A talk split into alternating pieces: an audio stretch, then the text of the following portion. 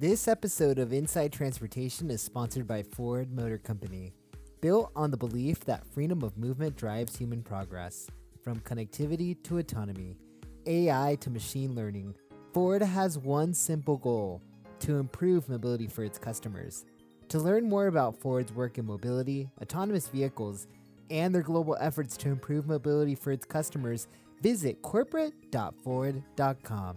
That's corporate.ford.com.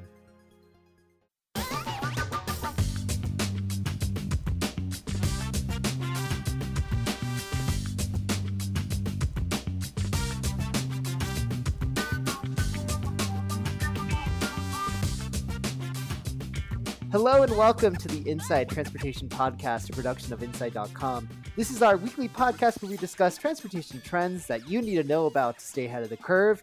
My name is Johan Marino. My co host, Jason Calacanis, is not in this week, but we do have a very special guest. We have Scott Case, the co founder and CEO of Recurrent, a clean tech startup focused on EV batteries. Now, before starting Recurrent, Scott actually spent 10 years as the chief operating officer of Energy Savvy, which is an energy efficiency software company.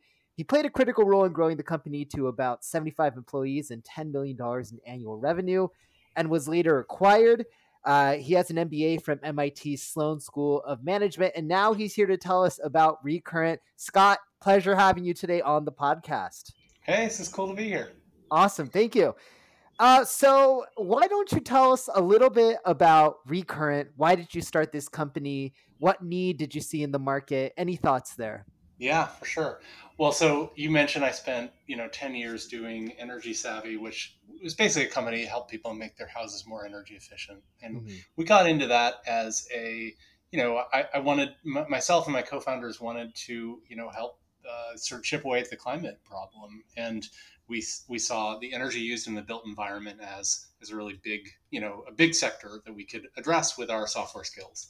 Um, so ran that for ten years, and when we got acquired and I I, I exited in uh, 2019.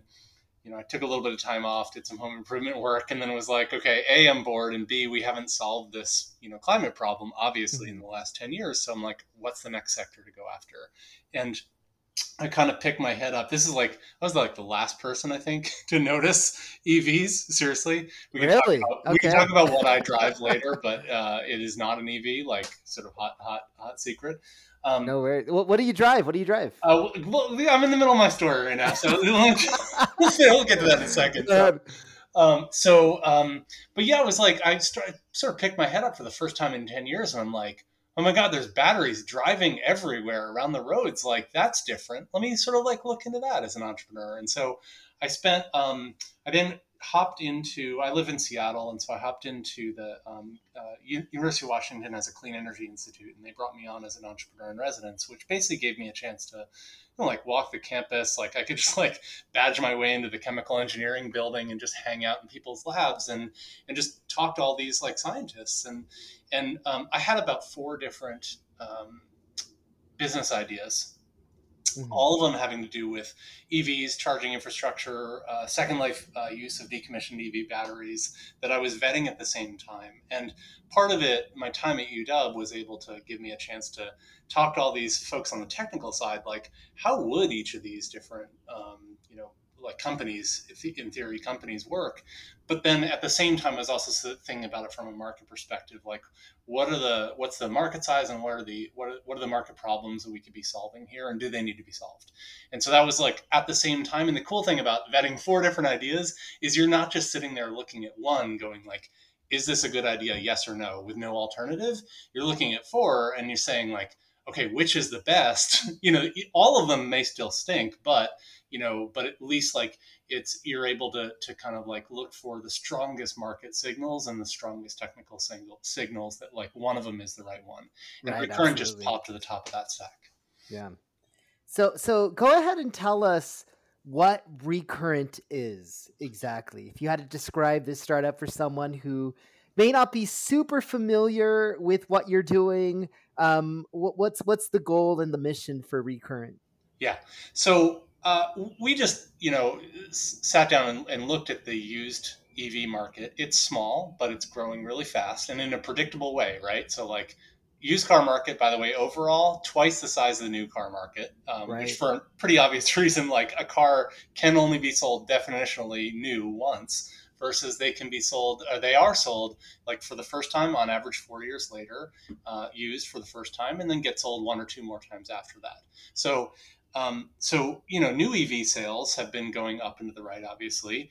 2018, there was this huge inflection point step function, really driven by the release of the, of the Model 3. And that the numbers for the Model 3 in that year were such a huge step function compared to the numbers right. of sales that have been going up there. Yeah. So, look at where we are three, four years later all of a sudden the Model 3s are showing up in massive numbers on the used market, right, for the first time. And so we knew that was coming just because it's predictable.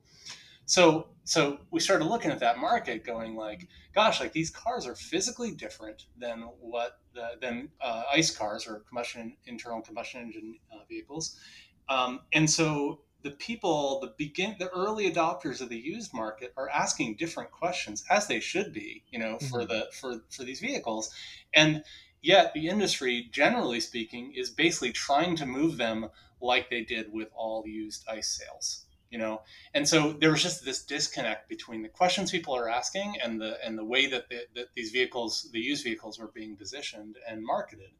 Uh, and the you know the obvious huge you know difference is like there's a giant battery in this thing, you know, right. and uh, in fact that that's pretty much in a lot of ways like a used EV is is or a, an electric vehicle is just a giant like lithium ion battery with some wheels on the side and some trim on the top, and so it makes sense for people to be asking questions about the huge you know elephant in the room or like I guess like elephant inside the car. I don't really know what the way of, ex- of expressing that is and um, and the answers are were not there. And so like that was the biggest thing. Like people are sitting there going how's the battery in that thing? And when they ask that they actually mean they don't exactly mean how the battery is but they mean like how is the range now? How does that vary in different weather conditions and temperatures? Ah. how does how will that change you know three years from now? Like it, it, it becomes a very personal thing. Like like i live in dallas and you know, every month I go to Oklahoma City to visit my in-laws, and I want to know, can I get there in one charge now, and uh, will I still be able to get there in one charge three years from now in the winter? That is a very interesting point because we often see these range claims from you know auto manufacturers, but obviously as time goes on and that battery gets worn, that range isn't going to be the same, you know, 10 years down the road. So so how is recurrent exactly able to get that data and that information about the lifespan of a battery, you know, five years, 10 years down the road? Yeah. Well, first of all, I'll say the, you know, the only published number that is out there, you know, for a new EV is the EPA range, and that's right. wrong on day one. You know, like oh yeah, so, yeah. You know, so so so it is not, it, you know, automakers, and you know, it's it. There's a standard that's important, right? But the reality of it is that is that range varies. You know, in in the real world, it varies based on your driving, you know, uh, uh, behaviors, right, and, oh, and the temperatures and everything like that. Your use of HVAC controls. Um, uh, so, but so it's wrong right on day one, and then it, for sure it's wrong over time as there's like there are seasonal changes, um, but then there's also long-term battery degradation, which is just normal, right? For any lithium-ion battery, oh, yeah. it just it, it you can't. I mean, you've had a, an iPhone long enough that you know, like over time, uh, right. it it doesn't last the whole day anymore, right? So uh, so anyway, that's that that's the the problem we're trying to solve and do it from a technical, uh, technically feasible method, and also make it understandable for normal people uh, that are entering the used EV market. And that's the big thing here. Is I think like to date, everyone who has bought an EV and a used EV in particular has basically been an early adopter, bleeding edge early adopter. You know, they're mm. used to jumping all kinds of weird hurdles, uh, you know, because they're an early adopter of technology the people who have just entered the EV market uh, from buying in new and used are now early majority buyers, and they will not put up with the same crap that, frankly, was out there that early adopters will. And so, so for us, that's like a really important uh, uh, consideration as we think about what our product needs to look like and who it needs to serve. Okay, so now your question it was like yes, how do we do this right yeah so we're essentially using um, data uh, you know from the early adopters who already have uh, EVs um, to inform the basically the next wave of, of, of what happens. And so specifically what I mean here is like we have a free product that anybody who is a current EV driver can sign up for. And um, they uh, agree to give us data, um, five pieces of pretty anonymous data. So it's uh, a couple times a day. It's um, uh, the vehicle's current state of charge, its range estimate at that moment, its odometer reading, whether it's plugged in or not, whether it's charging or not. So we get those five pieces of data on, we now have just about 3,000 vehicles, mix of makes, models, and uh, years all over the country. So we're seeing these in different weather conditions over the long term.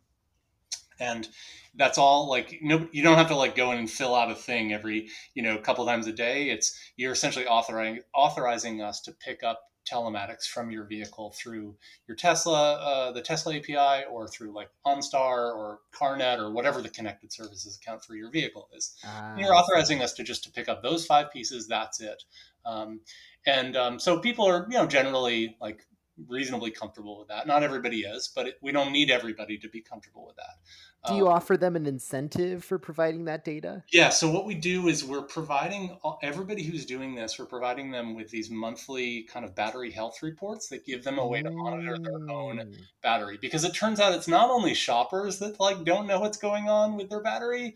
Uh, it's also owners as well. Like they, you know, people right. used to have an oil change for their car once a year or whatever. And so there's this moment where a mechanic would go in and take a look at it and be like, well, you need new tires because you know your tread's worn or you gotta you know change out the gigaflop or whatever you know. But there's at this point evs don't really get very much service com, you know compared to ice cars. And so there's no moment of feedback that says hey this is what's going on. This is okay or you should watch this or whatever. And so people kind of like i think our our um, our drivers that are that are getting reports from us and sharing data kind of like feel like it's like hey this is a way of checking in and making sure that everything is okay on my car um, and we don't charge for it because um, you know we're getting data you know and we're very upfront about this by the way when when you sign up. It's like hey our, our purpose you're sharing data with us. We're going to give you this cool monthly report that helps you understand like your range and how that's varying and how that's changing over time what's seasonal and what's long term and even also market value for your car like if you're getting ready to,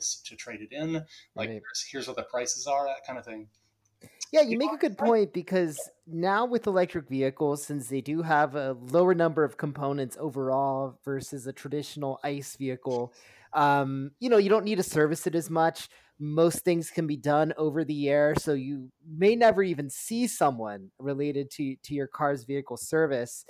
Now, you were mentioning um, you know resale values and and you know people who might be interested in selling their cars and that's why they want these monthly battery reports uh, you know, I'm sure you're familiar with Carfax and some of these other traditional vehicle report providers.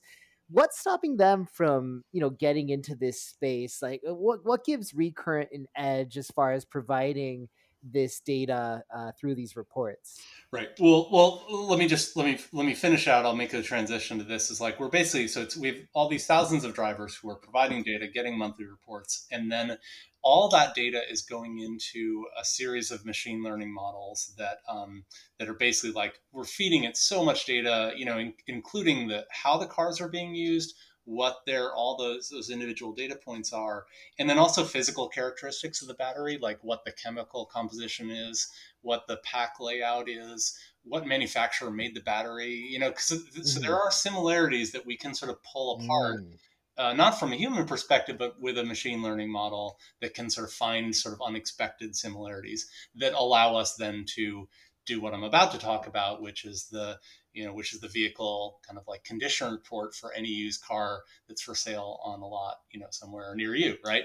Yeah. And so for those vehicles, we know a lot less about their about them because we don't the you know we, we can't like log into them, you know, the it's it's and and we don't get data over time on them in some cases actually i'll say like our vehicles that are in our you know our drivers like do sell their cars and then there actually is a bunch more information that they're welcome to use and some of you know some of them have actually done that they've told us like hey i printed out my my report and i showed it to the buyer uh, to, as a way of sort of engendering confidence in the hey this is like i took care of this kind of thing but we haven't that hasn't really gotten the scale yet. Um, but what we're doing is we're taking all the data that we know from you know makes models and years and you know we have like over a thousand uh, model 3s for instance in our in our, mm. in our, data fleet right so we're seeing these vehicles all the time and then now we can go and when a when a used model 3 shows up at a, at a used car lot somewhere um, we're taking a few data points about that vehicle the odometer reading the where it where it grew up basically what weather conditions it was exposed to um, some data, you know, an increasing number of data points, but relatively low friction actually from a data collection perspective. But then we're comparing it to thousands of other vehicles that have similarities that, that our machine learning model will point out. And then that gives us the ability to, with a pretty low degree of difficulty or a, a low degree of friction for a dealer or for a shopper, we're able to, to actually to do a really good job of saying, hey, here's how this battery is doing. Here's what range you can expect in different weather conditions where you live, even if that car didn't happen to isn't physically located where you are. Frankly, it's in a different climate right now and grew up in a different climate. Here's what's probably going to happen with it. Ah, I see. That's that's fascinating. Um, now, obviously, I'm sure you've noticed that the residual values on electric vehicles are significantly lower than you know ICE vehicles. Yeah. Um, and that might be changing a little bit with Tesla. I know Tesla residual values aren't as diluted, but if you look at the you know residual values of like a Nissan Leaf, right? Um, after like three years of ownership, people sell those cars for about like 50 to you know 40 40 to 50 percent of what they had paid right um, do you think a product like this is is going to revolutionize the the field for you know used vehicles in terms of pricing, right? Because you're going to have more precise data on what this vehicle is exactly going to give you. People are more informed on on what the car is actually going to net you um, in terms of usage. Do, do you do you think that's also one of the side effects, or, or something that's going to happen as a result of more people using the recurrent uh, tool? Yeah, I, you know, I, I think that, that I think you're right that it is correcting, and we actually published a a, um, a study. Um, last this past month that has looked at used EV prices over the past few months. Now, granted, there's a lot of weird factors going into overall used used car pricing right now, but I think on the used EV side, there is a bit of a market correction on top of uh, on top of the um, sort of like overall used car sector, which is there's like chip shortages for new cars that are impacting right, yeah, right. But I think that people are now realizing there, on top of all that, there is a sort of shift to saying to to having more comfort with used EVs. Um, but the the big factor, and I do think that what the our main product, which is basically like this like condition report for a used EV that's for sale, uh, directly speaks to the concern that people have when they're going to buy a used EV. That I would say, like, you know, over the past like 18 to 24 months, most people are now comfortable buying a new EV. Like it's flipped in very, very quickly over the last 24 months. Like from oh, yeah. a consideration number of like, yeah, you know, 20% or whatever to something like 70% of people in the US are, say, my next car, like I'm going to strongly consider, uh, you know, an EV. But that the the numbers on used EVs consideration are not as high, and and the only difference really is the sort of uncertainty on the, how the batteries are holding up. Um, and so our report, we we do believe that our report, you know, will will serve to sort of um, you know help uh, reduce that uncertainty and, and bring more people into the used market. Now we're not we're not um, we're not wide enoughly distributed yet for us to be uh, having a having a uh, an impact on the overall market pricing because we you know we started in June and we're just getting you know, we have a few dozen dealers right. car dealers using it uh, you know so it's uh, it's it's a relatively young product but it but I think that that it, it will have an impact as we go forward um, so yeah, so you, you started this during the middle of the pandemic. I mean, what was that process like, and, and why did you decide to do this during such an uncertain time? Uh, I mean, it's not like I decided to do it during the pandemic. It's like the pandemic showed up and we were already, you know, doing it. So, yeah, yeah. you know, I, I, um, yeah, as I was wrapping up that entrepreneur in residence time at UW, um, I also jumped in with um, with Pioneer Square Labs, which is a really cool uh, tech incubator here in Seattle.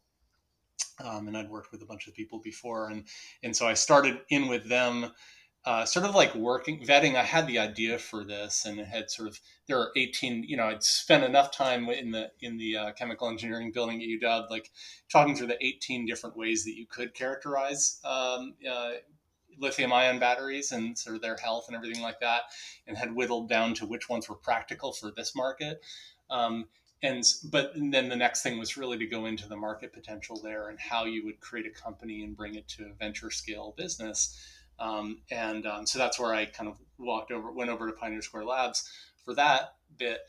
And um, that was really interesting because the the timing of it, I literally had one meeting during the first meeting that I that I had there with some of the PSL staff. Like the email went out to everybody that was like, the office is shutting. This was March of 2020. You know, yeah. Like, we're shutting down today. This is your like you know get your stuff you know so it was like yeah, yeah, yeah. it was like literally it was like that it just happened right and so um, so we started the uh, so we were we spent that was from March through June. We basically spent vetting the um, you know demand and, and sort of like looking at, at what the market potential was there and and how you how you would acquire customers and you know all the all the non tech stuff. Um, and it and it you know we all came to the conclusion that this looked like a great business. No, we were doing all this over Zoom.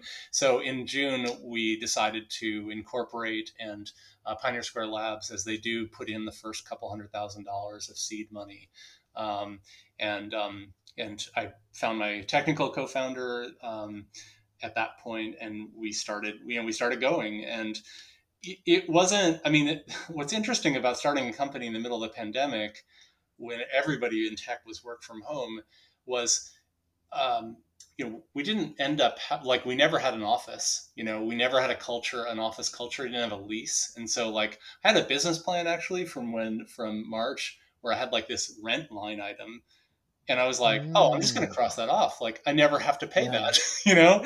And how so, many how many employees do you guys have right now? We're we're we have 12 people now. Oh wow! Um, so, but and so it's work from home. Most of the people are clustered in Seattle, but uh, but I have we have people in in Texas, Iowa, New York. I mean, everywhere. And so, and the plan is to to not just like stay remote for the time being, but to be work from home forever. Um, and then, but just and then we're going to add in we're actually doing our first one in june we're going to add in uh, four work together weeks during the year so once every three months we'll all come together in a place and, and we're going to start in seattle but maybe it'll be somewhere somewhere like cooler than that you know um, yeah. after that you know where we just like you get to you do get to just have a normal work uh, work week and then somewhere cool um, and you know get to like hang out with each other um, i you know like three quarters of the people that are working here I have not actually met in person ever. Oh, so wow. it's like yeah. crazy, right? That is crazy. That is one thing that I have heard from companies that have yeah. kind of flourished during the pandemic. I know obviously you had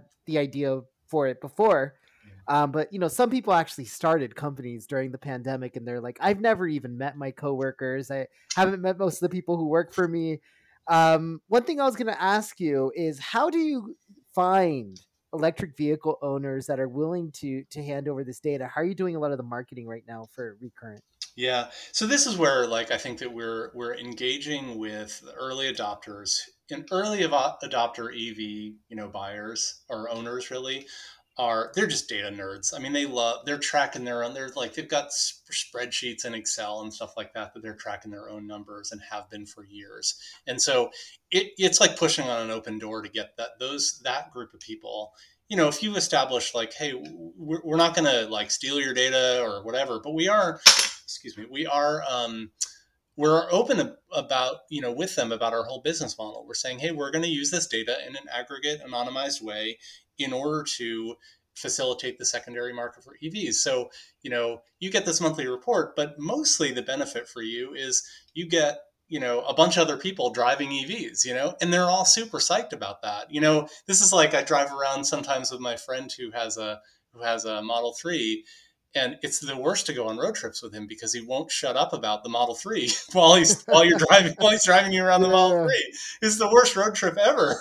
Um, yeah. But I, but that energy and that passion, I mean, I think you find that associated with a lot of different oh, our subcultures, but it's yeah. really powerful in the EV world. And so, you know, in terms of where we find these folks, like there's a lot of different uh, online message uh, forums where you know people the the Teslarati hang out on these places and the Leafies hang out over here and the uh, you know whatever Bolties are over here and so and so I, I think it's a matter of of just sort of like finding the really really enthusiastic people uh, to start you know building trust um, you know, being transparent about what we're doing and how we're doing it, interacting with them, you know, regularly, so they they sort of eventually understand that we're actually a good actor in this place and working for something they believe in, and then you know, and then like once we get got up and going, then they, they sort of realize, oh, this is actually legit. They'll sit, they'll refer their friends, and and uh, and they you know tend to have driving clubs and stuff like that um, that they're in.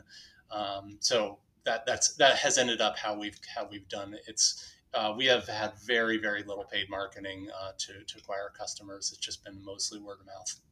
Do you, do you find it important to engage with your, your customers and your the, the drivers that are basically sourcing the data for you, or would you ideally have an arrangement with certain auto manufacturers, like let's say you know a Chevy, uh, and then basically just telling you, hey, we'll just automatically connect you know our fleet of bolts and give you all that data without even engaging with the customer.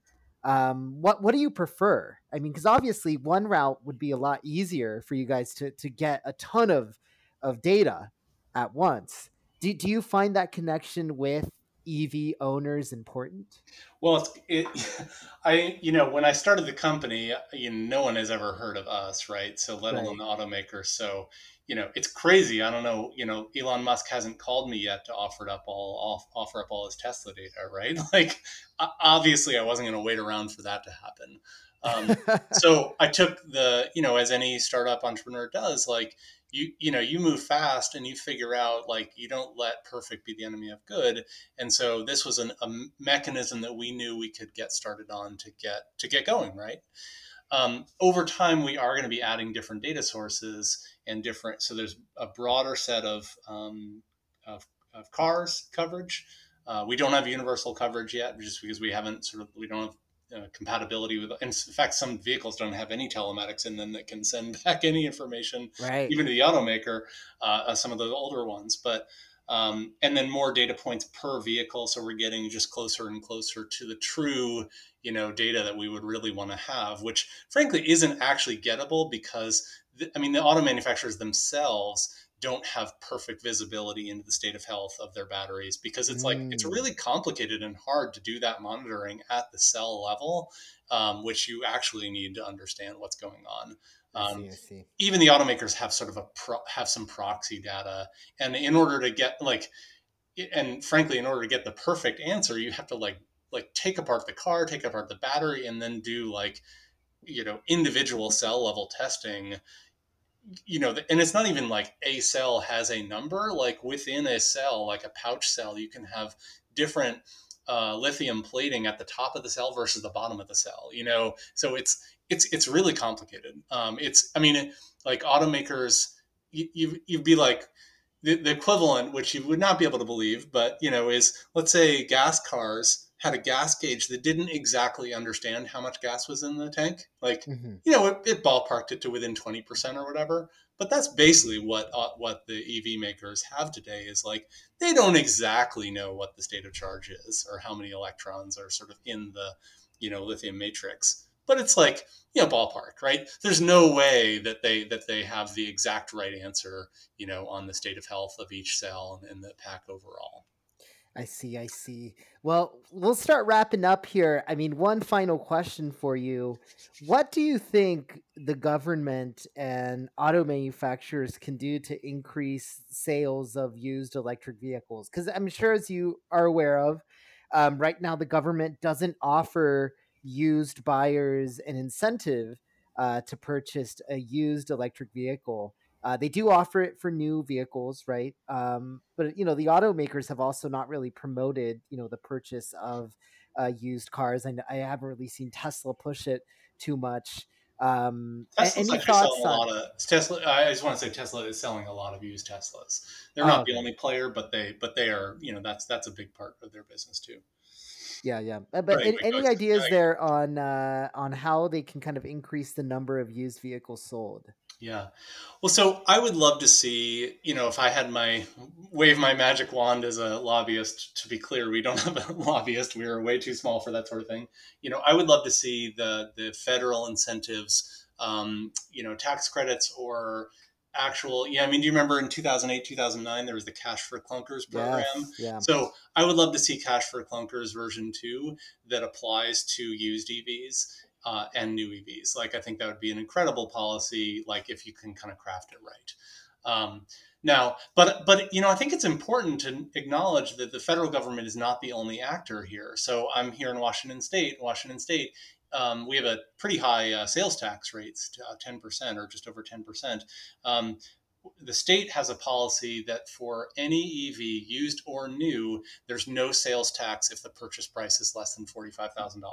So that that's actually a reasonable incentive that applies equally to uh, used and new. In fact, probably a bigger deal for used because um, because almost all used EVs are under 45k. You know, um, so it's I, I, think it's it's it it does differ, and it's not just a matter of like there is no government support for used EVs. Um, so I, that's what I would say. You know, I think that all the investments are going into charging infrastructure, awesome, obviously, and necessary. Um, but yeah, I would love to see cash for clunkers V2. Great, great. Well, where can people learn more about Recurrent if they want to sign up for that battery report? Uh, what, what, where can they access? Yeah, for sure. So, uh, uh, recurrentauto.com, um, and uh, there's a section for drivers, and there's just a like a, um, a, a connection button there. Um, that's that's the main place to go. We are sort of beginning to roll out uh, features for used EV shoppers as well, which is like the, the kind of the next portion of our business. Um, but a really cool, like just to put in a, a, there, there is some like news associated with this podcast is um, we just this week actually were awarded a, a, grant, a research grant from the National Science Foundation for wow. our work in uh, on used battery, uh, sorry, EV battery degradation, and so that's actually going to allow us to go bigger on uh, on the um, on the driver side things. To date, we've had this like wait list up because you know it costs us to do this, and, and, mm. and, all those monthly reports are like are free to the to the people, and so we've been. Um, uh, so we've been sort of like letting people in uh, kind of a, a, few at a time, basically to control our costs. But this NSF grant actually allows us to go bigger on that. And so in the next week or so, we're going to open it up to anybody who wants to join. Um, so pretty cool to, to to have that backing and real just the credibility like there's real science that we're doing here. We yeah. have, you know some you know a couple of phd uh, chemical engineers and a team of academic advisors that are professors from you know columbia stanford uh, uw across the country. Um, so it's i think that nsf recognized that, that there is a this is a necessary um, thing to invest in uh, with the you know in, in, as you as you sort of pump up the entire ecosystem. The used part of it is a big thing, and nobody's really thinking about that yet. Um, and we're doing it with real science. Wow, well, incredible work, Scott. Really, not, I mean, this is a genius idea because used electric vehicles are absolutely going to be critical to getting people out of their gas guzzling cars. I mean, we've all seen gas prices go up over the past month. Um, so absolutely going to be critical to getting more people into electric vehicles. Um, so if you are interested in in you know learning more about Recurrent, it's recurrentauto.com. Scott, thanks again for joining me. This was awesome.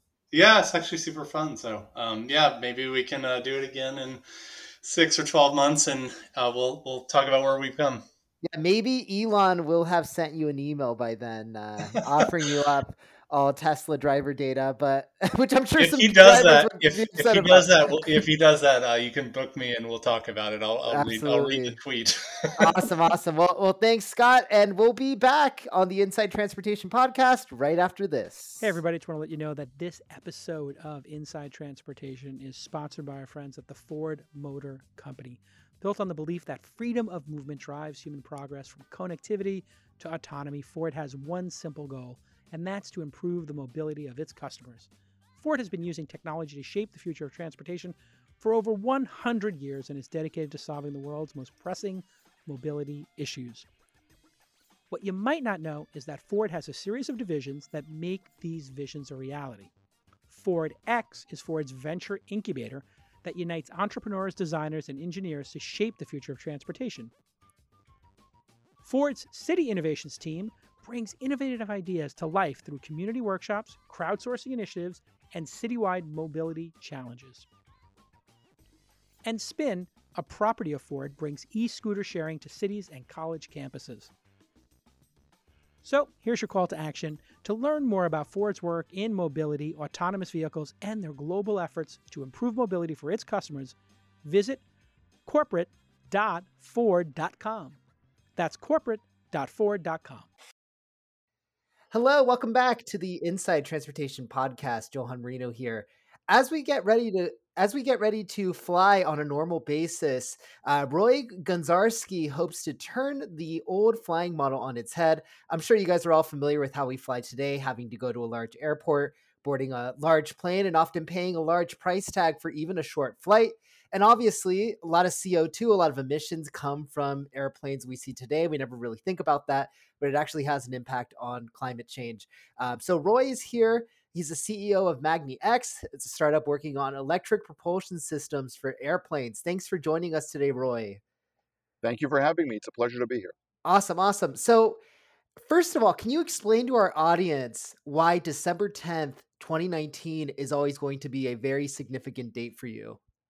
Uh, that was the date that the first commercially focused aircraft flew all electric, uh, purely powered by an electric propulsion system that got its electricity from batteries, no fuel involved, no emissions whatsoever, and very little noise. That was really the first shot, if you will, in the revolution uh, of uh, aviation going electric.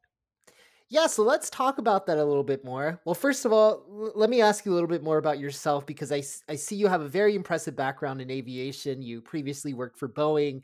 You're an expert in the aviation space. So, what inspired you to join a startup like magniX, kind of working on this moonshot project. What do you find inspiring about this work? Yeah, so, so first of all, I w- I wouldn't call myself uh, an expert in aviation. Uh, yes, I've spent uh, quite a few years of my life uh, in aerospace, but I'm far from being an expert. Uh, but I am a believer that the way we do aviation right now is not sustainable. And when I say not sustainable, not only from the fact that we create tremendous emissions and tremendous noise, which is also, by the way, a pollution that not many people think about as pollution. Right. But it's not it's not sustainable because the model of having to drive an hour to an airport, arrive there an hour ahead of time, just to get on a 40, 50 minute flight, an hour and a half flight, to get to another big airport with thousands of other people and drive another hour to your destination. right. And then pay hundreds of dollars for the pleasure, quote unquote, to do that I don't think that's a sustainable model when the rest of the world has gone to an on-demand, press a button on an app and get something uh, uh, it, that's convenient. And so we really have to change it. And when uh, I was introduced to magniX and saw that they actually had the technology that could be the baseline or the ground uh, uh, base for doing this type of revolution, I couldn't say no to that. Right, got it.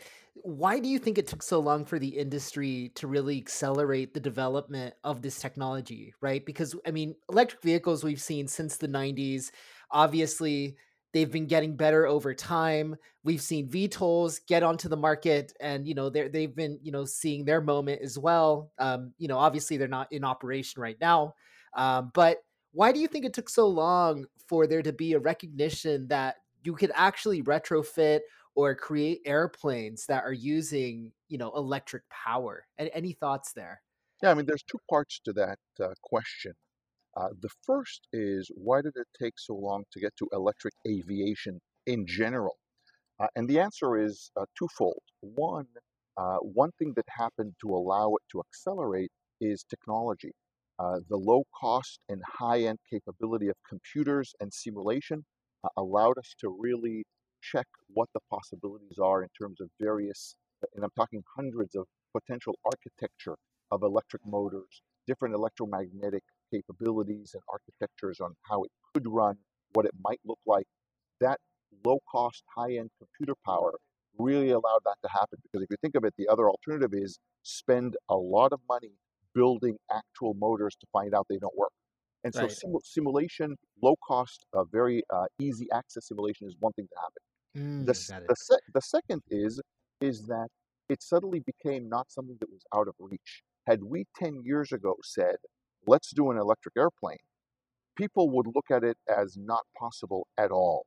One, because it was just not done. There was no electric transportation at all. So why start with the most risky one, which is an airplane Yeah. that you know defies gravity every day?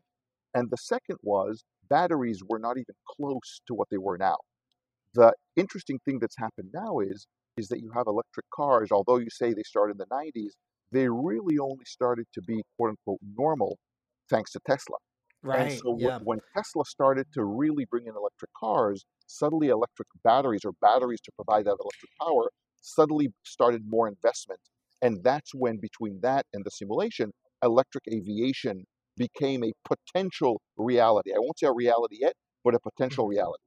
On in terms of regular aircraft versus what you mentioned, VTOLs, etc. Actually, fixed wing aircraft came first, but they are not as sexy as the idea of a Jetsons vehicle landing in our backyard, picking us up and whisking us over traffic to our office building roof. And while that dream is an amazing dream and I'll be first in line to do it, I think that's about 15 years away because of the complexities that come with it. But you don't see a lot of the regular looking airplanes in the news because they're boring. Uh, I like to say that we're in the most Mm. boring part of aviation. It's an airplane that looks like an airplane. It takes off from an airport and it lands in an airport. And Right. the only difference, uh, in big quotation marks, is that it's completely electric. It's completely clean. It's significantly lower cost to operate, uh, and we know how to operate them. But they're not as sexy as this VTOL or air taxi idea, and that's why you see a lot of that in the news. Yeah, that's one thing I was going to ask you. Is there any specific advantages of flying with, let's say, an electric airplane from what you've researched, from what you've been developing as your business plan, versus some of this future technology like VTOLs? It, Yeah, I mean, th- th- there's a few uh, differences. Uh, one, I think that in the future we're going to see both. There's room for both of them. If Mhm. you look at the transportation kind of segment in general, you can break it into almost three distinct parts. One is anything below 50 miles in range, right? It's Mhm. inter inner city, suburb to city, etc. You're talking about uh, uh, highly dense transportation, and there are a lot of alternatives. We may not like them all, but there's a lot of alternatives, be it walking, bicycle, motorcycle, uh, taxi, car, bus, tram, subway. There's a lot of alternatives. Again, maybe they're polluting, maybe they're congested, maybe you don't like them, but the alternatives are there for the 50 miles and below. And that's really where the eVTOLs are going to be. So they're trying to solve a problem of congestion, but not to solve a problem of capability. Then Mm, I there's anything over a thousand miles, which Mhm. really you don't have alternatives that are good except for flying. So if I want to do Seattle, where I live, to go visit my daughter who's now in Philadelphia, uh, I Mhm. really can either fly or I can drive for a couple of days, or maybe take a train that's almost unrealistic in the United States. And so I really don't have an option but to fly, let alone if I want to go outside of the United States to Europe or to Asia.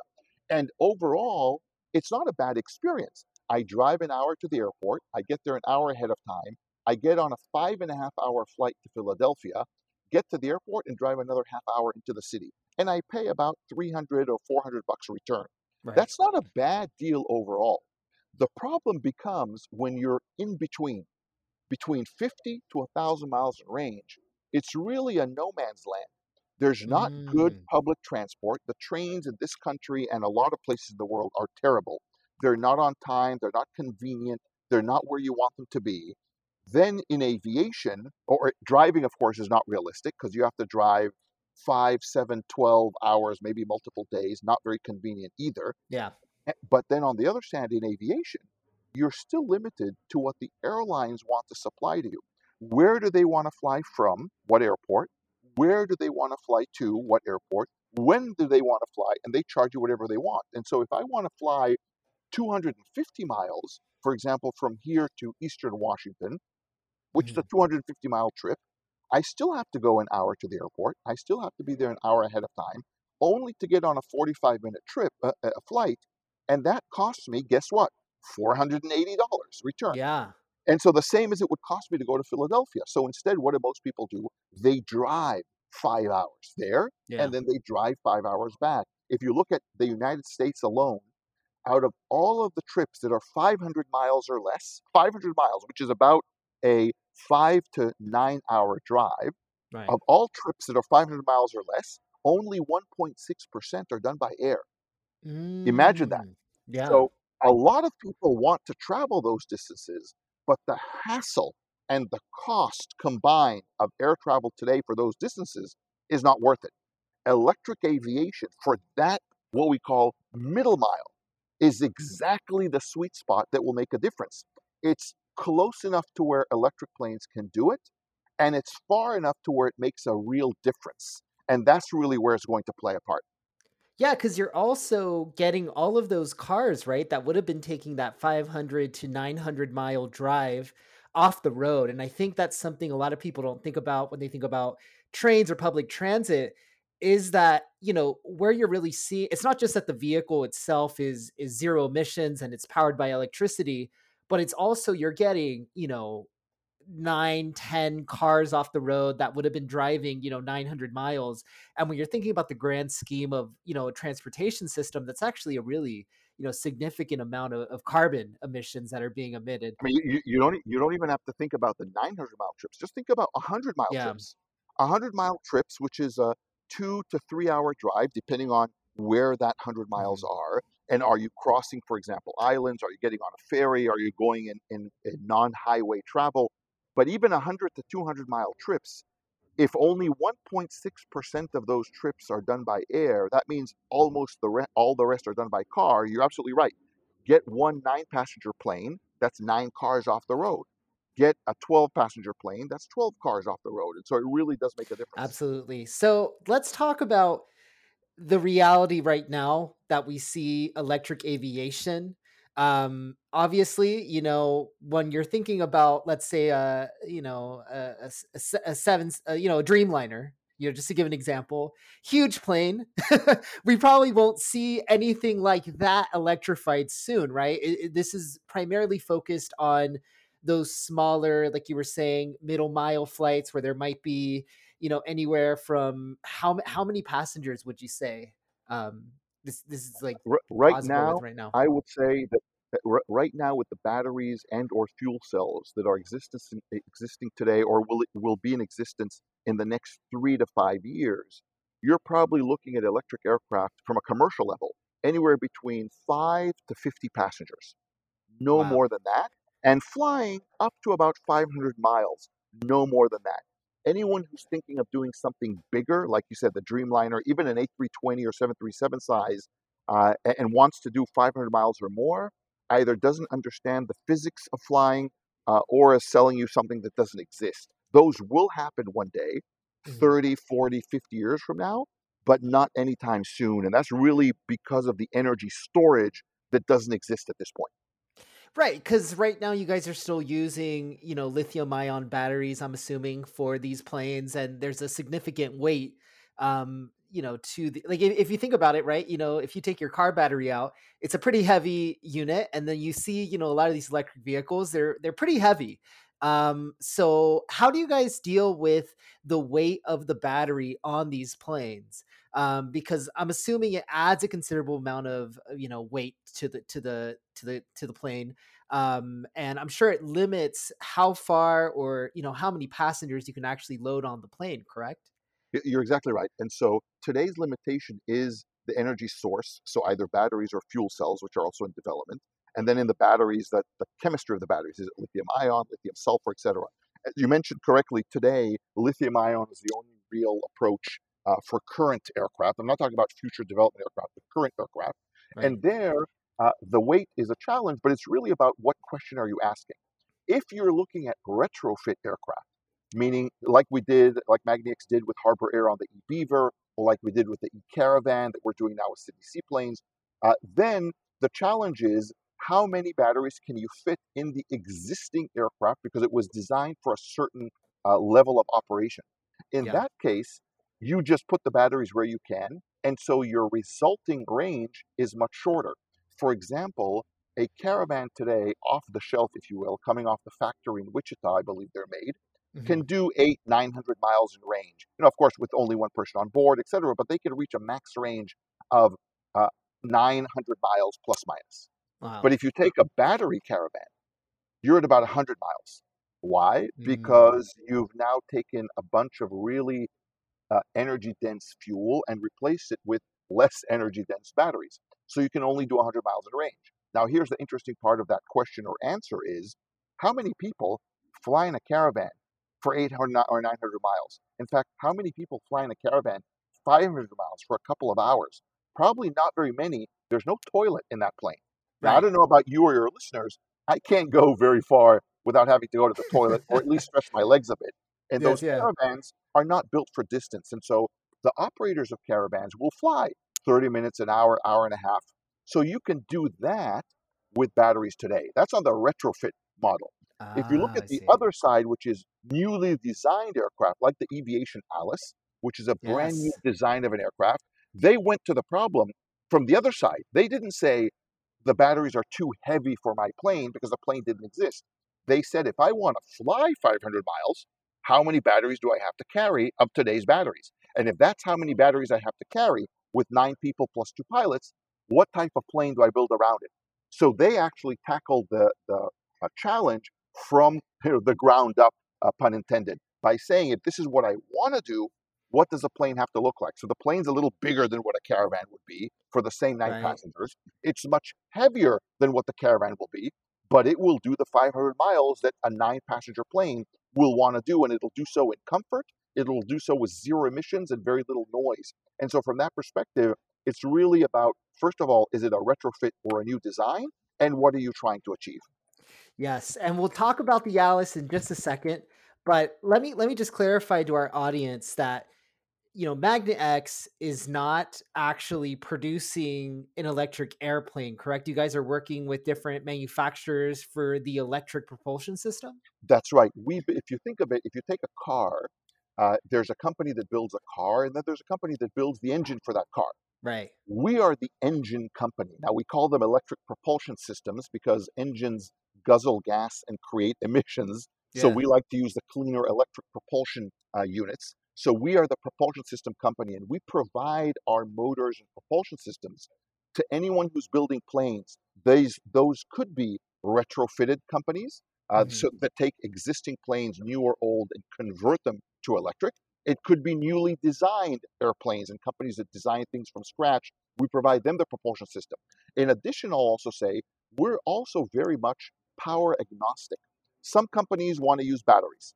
Great, we'll take the electricity from those batteries. Some companies are looking at hydrogen fuel cells, like this amazing company in California, Universal Hydrogen. Yes, are- I was about to ask you about that. Yeah, no, they're, they're phenomenal. They're taking a Dash 8, a 40 passenger plane, and turning it into electric. So we're going to put our motors on the wings for the propulsion, and then they're going to have a hydrogen fuel cell providing the electricity. We're fine with that as well. In fact, I like to joke that if you want to put a bunch of gerbils on a wheel turning really quickly to produce electricity, we'll, we'll take that electricity as well.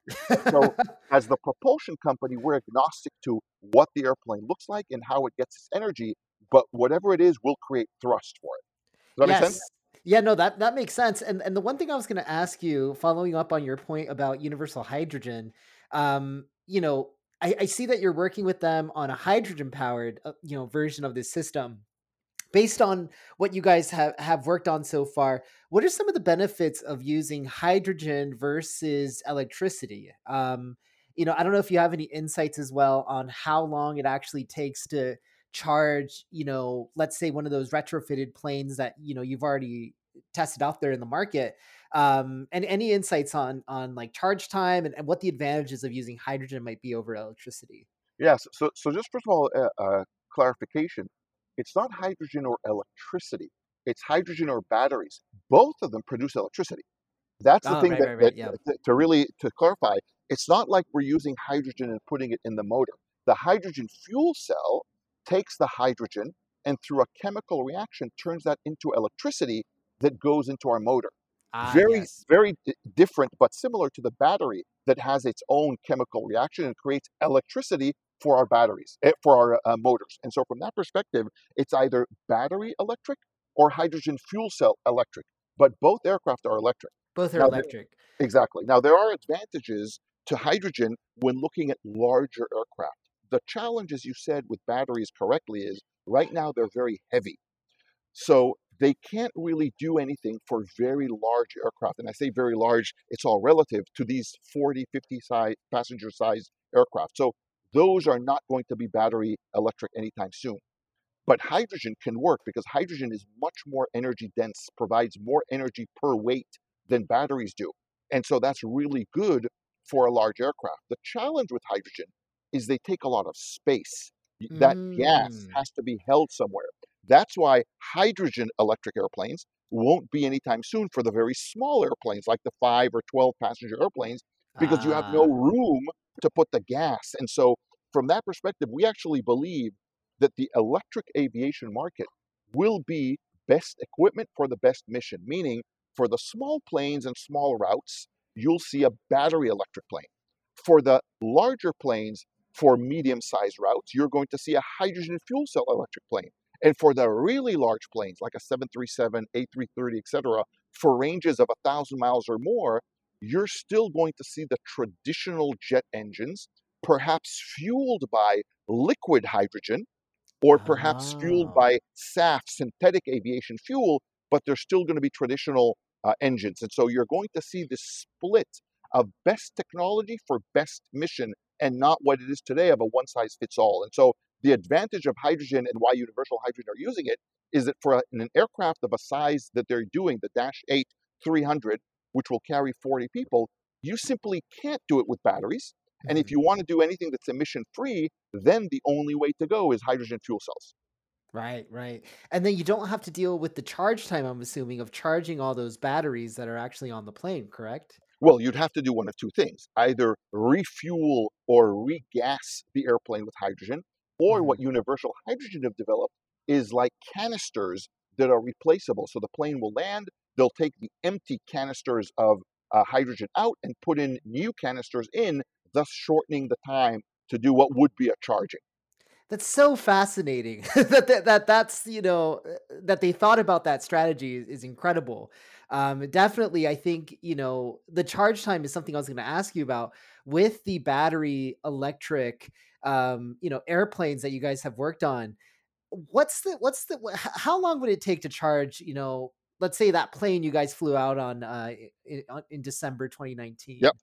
So, so uh, the eBeaver, for example, if you use a supercharger, similar to what you would find in any one of the car charging stations, yeah. you're looking at about a one to one ratio. You fly for 30 minutes, you charge for 30 minutes. You fly mm. for an mm. hour, you charge for an hour. And so uh, it's not as fast as fuel uh, because, again, fuel, the plane lands, you, you connect the, the pump in, and in 10, 20 minutes, you could be done. Uh, and so it's not as fast as fuel. But for the fact that you're now flying with much less noise, significantly less cost because electricity is you know uh, multiple folds cheaper than elect- than uh, uh, fuel, and the fact that it's zero emission. After a 30 minute flight, having to wait 30 minutes to charge is not too bad because a lot of these planes are on the ground for 30 to 45 minutes anyway in between right. flights. That's and so, true. from that perspective, it's not terrible. Yeah. Now I'm actually really surprised that it's only a one to one ratio. You would think that with something like an airplane, um, it would take a lot longer than that. So definitely, you know, there, has been some good work there, um, kind of optimizing how those batteries are arranged. Um, one thing I was going to say is about the noise piece because I'm sure we're all familiar with using our noise canceling headphones in an airplane and you know trying to block out that noise. What kind of noise reduction would do you see in real life in an electric airplane do you still have any noise at all? Like what what, what is the noise pollution uh, footprint of an electric plane? Yeah that, that's really good insight. So so similar to a car if you've ever driven an electric car mm-hmm. the motor makes no noise whatsoever right? You turn the car right. on and there's just no noise. But when you're driving you still hear the tires on the road yes. you still have wind noise right? So there's still the noise from the environment. In the electric plane there's one other aspect uh, the motor itself, again, makes no noise whatsoever, but the propeller, as it's turning and pushing air, pushing wind, mm-hmm. it still creates quite a bit of noise. And so you're still going to have noise from electric planes. But we've now measured, we, have been flying the eBeaver now for over a year, uh, as you mentioned, starting in December of 2019 uh, and as late as last week. So as we fly them, we've been measuring the noise uh, that comes in and out of that aircraft and comparing it to a regular eBeaver. So the nice thing about this plane is is that there's the equivalent uh, sister or brother, which is internal combustion based. So we can compare the exact same flight from the exact same distance, etc., and measure the noise differences. And what we found now is that the electric version is plus minus 20 decibels less than the internal combustion engine for every phase of flight, sometimes even more than 20, but about an average wow. of 20. Now, what, what does that mean, 20 decibels? Because noise is not a linear uh, function, 20 mm-hmm. decibels of noise less to the human ear is about 100 times less noise energy. 100 times. So, for example, if you were to stand 300 feet away from an electric plane taking off, it would mm-hmm. sound like someone having a conversation next to you, a regular conversation, ver- versus having a vacuum cleaner operate next to your ear, which would be the regular one. And so it's really wow. significantly less quiet, less uh, noisy. In fact, if you look at the noise that the electric beaver makes compared to the regular, and then you compare it to a lot of the airports around the country that have noise restrictions, mm-hmm. the regular beaver could not fly in and out of those airports, while the electric one could. So the beauty is not only is that for your passenger a big difference, the impact for the communities is tremendous because now they can have air access, convenient air transportation at a lower cost in and out of their neighborhood airport, so to speak, right. but without having the noise pollution that comes out of the traditional aircraft. So that's really exciting uh, prospect of the electric aircraft. That is one thing I was going to ask you about because I did see that your strategy is using regional airports, right? So it's going to be pretty critical to you know reducing noise and, and and all that stuff but why do you think larger air, airlines have really avoided using you know regional airports and and what purpose do you think they're going to serve you and other companies are looking to really you know revolutionize uh you know the future of mobility yeah so, so i don't think it's that airlines don't want to use regional airports i think they would love to they just can't make money at it mm. uh, the, the airline business as is, is a low margin business. Operating airplanes is really, really expensive. The majority of that spend, about 50% of a cost of flying for an hour, is uh, fuel and maintenance on the engines. That's about ah. 50% of that ah. cost. The rest is, you know, the aircraft itself, the pilot, etc. But 50% is just fuel and maintenance. And so if you have these airplanes that are so expensive to buy and to operate, and now you want to say, hey, now I'm going to take, I'm going to fly to some small airport, and now I need TSA and ground baggage handling and ground uh, transportation, et cetera, et cetera, et cetera. Suddenly it becomes so expensive that what the airlines figured out is that for all those costs, the bigger the airplane, the more money they make. And the manufacturers of the airplanes and engines found out the same thing. And so we've seen over time that airplanes at airlines have become bigger and bigger and bigger. Right. Now, the challenge is in order to still make money on those, you still have to fill them about 70% of the time. Now, if you have a 100 passenger plane that you have to fly anywhere and fill 70% of the time, that means you need 70 people on it. So you can't go to a small regional, uh, small or regional airport, let alone a rural airport. And so we've also seen in the United States and other places in the world, less and less airports getting air service. Either they never got it to begin with, or mm-hmm. airlines are pulling out because they have to fill those big planes. And so, out of the over 10,000 airports across the United States, 5,000 of which are capable of actually providing public service, only about 600 are used by the airlines because those are the ones that they can fill those 100 passenger and above seats in and have all the infrastructure. But the 10,000 airports still exist. Imagine if you could say, I can offer you a small plane, 5, mm-hmm. 9, 12, even 19 passengers, you don't need TSA infrastructure because 19 seats or below, you don't need it. You don't need oh, baggage I handling see. because people flying small airport to small airport will not go with a giant suitcase. They'll go with their carry on. You right. don't need special gates because these are smaller planes. You can go on and off stairs. So imagine, and then you tell the public instead of driving for an hour to the giant airport, finding parking, etc., why don't you drive 15 minutes, which is about the average any individual in the US lives from an airport, drive mm-hmm. 15 minutes, get to the airport. Don't get there an hour ahead of time because there's a thousand other people. Get there 15 minutes ahead of time because there's only 20 other people. You suddenly change the entire door to door experience of flying and flying becomes like taking your car or taking a bus or taking a train as opposed to what it is today, which is an experience, an expensive, cumbersome, very not convenient experience. And so by changing that and going to the small airports that already exist in the US, in Europe, all over the place, you can really change transportation by making aviation a common person's commonplace transportation method as opposed to something that's for a small percentage of the population. Equality, equity, access suddenly become really easy. Yeah, so I, I find it fascinating that eh, eh, overnight, if, if this technology pans out, you'll be able to see a 50% cost reduction, correct? In, in how much it would cost to actually operate an airplane. And in turn you know everyone would be able to to travel at a, at, a, at you know a more affordable price. Um but what does it normally cost to, to retrofit let's say one of those you know small small airplanes that you guys are are working with right now um, to an electric propulsion system Yeah, so so, so that's, that's a good question. Yes, we, we are seeing anywhere between 40 to 80% lower cost per hour, and it's a, a wide range of 40 to 80% lower because it depends what your starting point is, right? Depending on the type of aircraft, how you fly, etc. Uh, but anywhere between 40 to 80, closer to the 40 uh, mm. than, the, than the 80, meaning you're at 40% of the cost versus at 80% of cost. So significant, significant cost savings. By the way, anecdotally, to give you an example, uh, when we flew the caravan, uh, when you fly a regular caravan for about an hour and a half, we were spending about 420 plus dollars for of fuel for that one and a half hour flight mm-hmm. versus $24 in electricity for that same one and a half what? hour wow. flight. We did those comparisons. so you're talking, yeah, 24 versus over 420. Huge, huge cost savings. And that's just the fuel, let alone the maintenance, which hardly exists on an electric motor versus on the internal combustion one. But now translate that into operations, then yes, you're really looking at significant cost savings. Now, the beauty of you're asking about the cost of the retrofit. So that would depend on what airplane.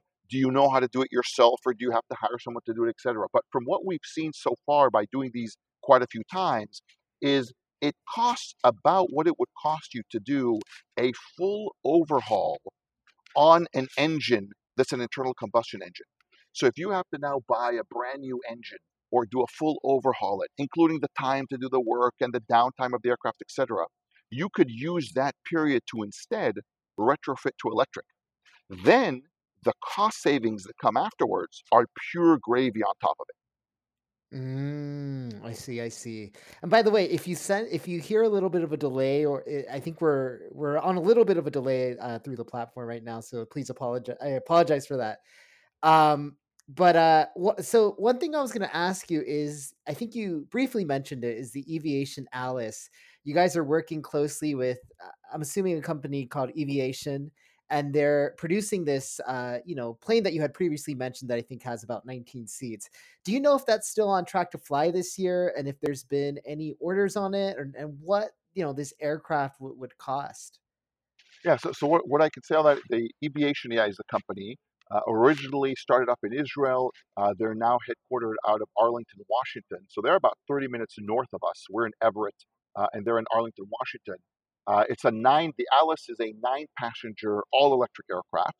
Uh, very cool uh, piece of equipment, all composite, fly by wire, very comfortable interior. They did a phenomenal job in designing that aircraft.